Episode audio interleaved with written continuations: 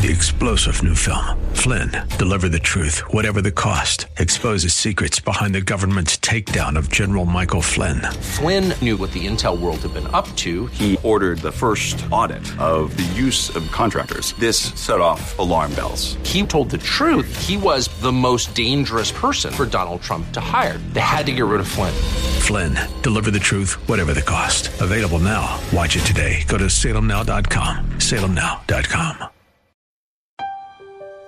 Now, the Father prunes true branches by removing anything that might sap their spiritual strength and their fruitful results. And it means stripping away anything that limits righteousness.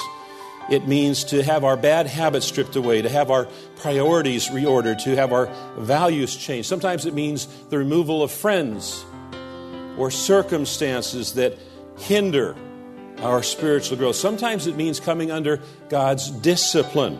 That can be tough, can't it? But it is good for us. Welcome to another edition of Study Verse by Verse with Pastor Leighton Sheely from Church of the Highlands in San Bruno. I'm Mike Trout. So glad you've joined us on this Tuesday as he continues in the book of John, the 15th chapter, where Jesus talks about being the true vine. The point of this analogy is not to define the relationship between father and son, but to, to, to describe the father's care for the vine and the branches. The role of the father here is decisive. He watches over the vine and he takes the action of, of a vine dresser to secure fruitfulness. The emphasis is on bearing fruit. That's the reason for growing a vine. In a vineyard, fruitfulness is not simply desirable, it's imperative. That's the whole point of having a vineyard. That's why a vineyard exists.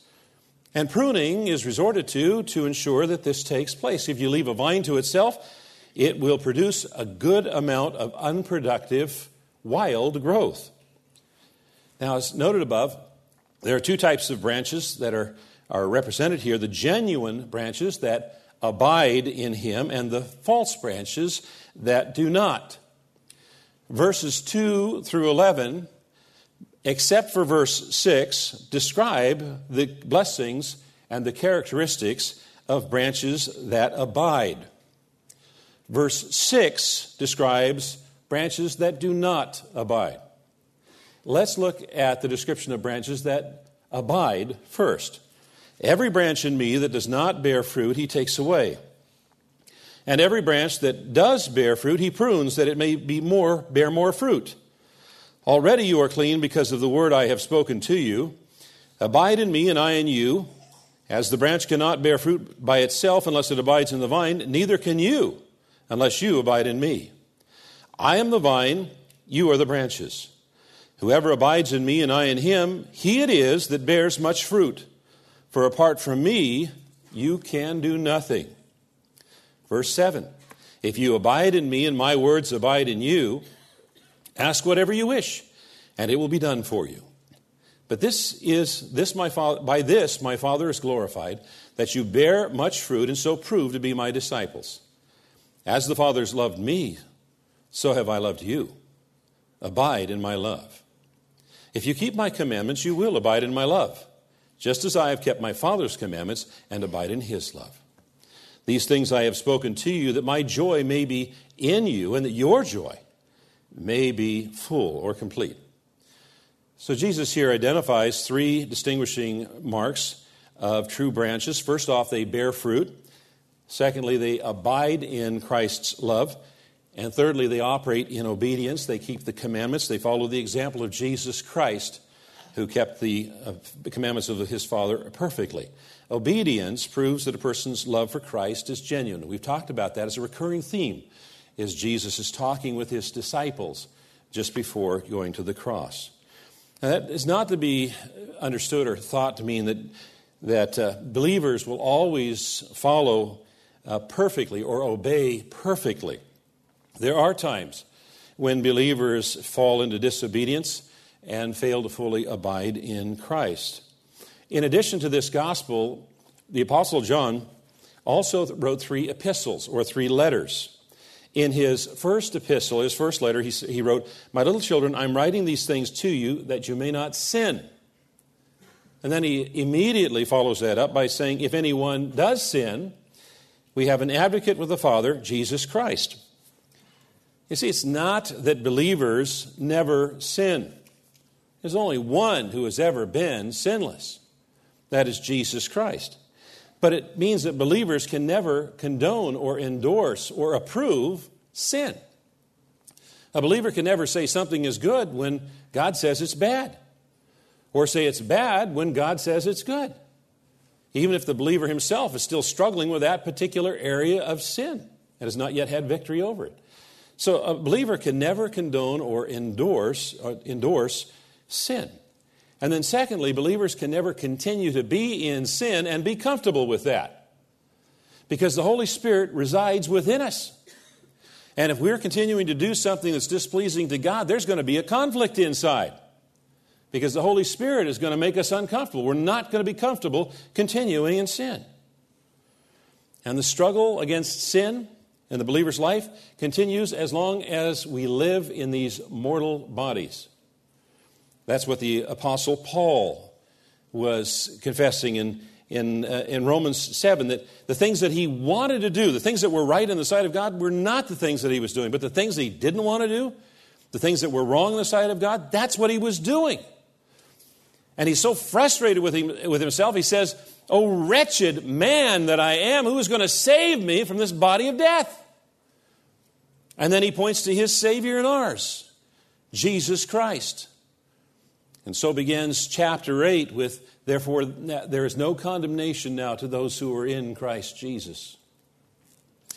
The closer a person becomes to God, the greater their awareness of the magnitude of their sin. The Apostle Paul described himself as the chiefest of sinners, the greatest of sinners or the worst of sinners is another way of saying it. Humility is indicative of a person's close walk with Christ. Verse 2 Every branch in me that does not bear fruit, he takes away.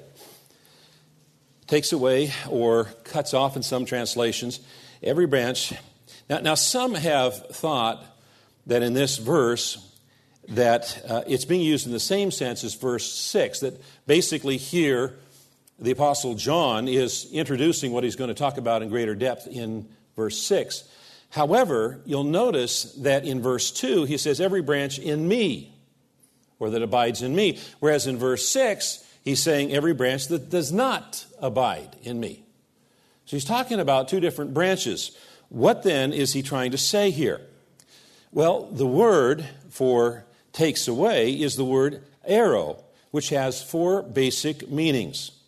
It means to lift up or to pick up. It means to lift up figuratively, as in lift up your eyes uh, or lift up your voice, to lift up with the added thought of lifting up to carry weight, and then fourthly, to remove or to take away. And many of the translators have chosen to translate the word with this kind of a meaning. But if we take the first and the primary meaning of the word, the sentence would read Every branch in me that does not bear fruit, he lifts up. That is to keep it from lying in the ground. Now, in vineyards, it's, it's not uncommon to see branches lying on the ground because they've been knocked off by the wind or something, or, or they become so heavy with fruit that they've sagged to the ground. And when they're sitting on the ground, they're covered with dirt or maybe mud. Uh, they're, they're exposed to disease and to pests, and they can't get the air and the sunshine that they need. And so a vine dresser, seeing the branch laying in the dirt or mud, lifts it up and cleanses it. Second part of the verse every branch that does bear fruit, he prunes, that it may bear more fruit.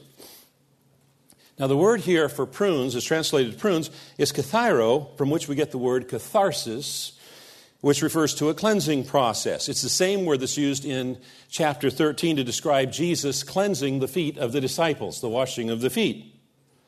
In virtually every case in the New Testament, kathairo is translated cleanse instead of prunes. So if you put these thoughts together, you find something wonderful. It's as though he's saying, Every branch in me that bears not fruit, I lift up out of the mud and out of the dirt. And every branch that bears fruit, I cleanse that it might bring forth more fruit. Now, the Father prunes true branches by removing anything that might sap their spiritual strength and their fruitful results. And it means stripping away anything that limits righteousness. It means to have our bad habits stripped away, to have our priorities reordered, to have our values changed. Sometimes it means the removal of friends or circumstances that hinder our spiritual growth. Sometimes it means coming under God's discipline. Hebrews tells us as you endure this divine discipline, remember that God is treating you as his own children. Who ever heard of a child who was never disciplined by his father? The only child that's not disciplined by the father is a child that the father has no interest in at all. If God doesn't discipline you as he does all of his children, it means that you are illegitimate and you're not really his children at all. What is he saying? He says, if you think you're a believer and you're doing stuff that is displeasing to God and God is not disciplining you, you got a major problem because you're not really a child of God. And if you're not really a child of God, you're not going to heaven. You got a bigger problem than whatever problem you're dealing with. It means that you're illegitimate and not really his children at all. Now, since we respected our earthly fathers who disciplined us, shouldn't we submit even more to the discipline of the Father of our spirits and live forever? For our earthly fathers disciplined us for a few years, doing the best they knew how. I tried to be a really good dad.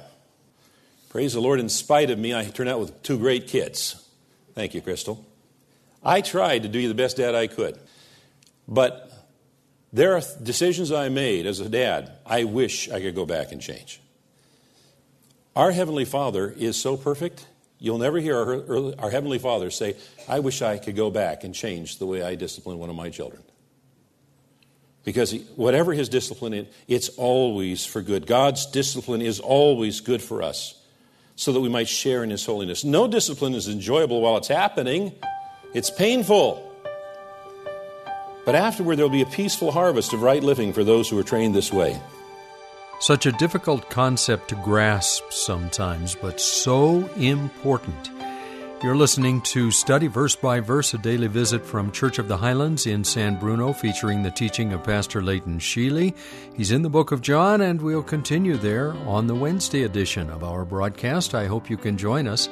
For more information about Church of the Highlands, please check them out on the web at highlands.us or give them a call at 650 873 4095. On the web, you'll find opportunities for men's ministries, women's ministries, all kinds of youth ministries uh, in detail. That's at highlands.us. And if you'd like more information about an educational opportunity with Highlands Christian Schools, which has been a leader in Christian education in the Bay Area for over 60 years, go to their website through highlands.us.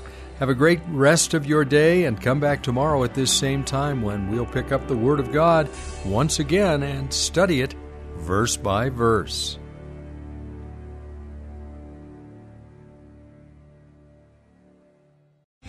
Three star general Michael J. Flynn, head of the Pentagon Intelligence Agency, knew all the government's dirty secrets. He was one of the most respected generals in the military. Flynn knew what the intel world had been up to, he understood its funding. He ordered the first audit of the use of contractors. This set off alarm bells.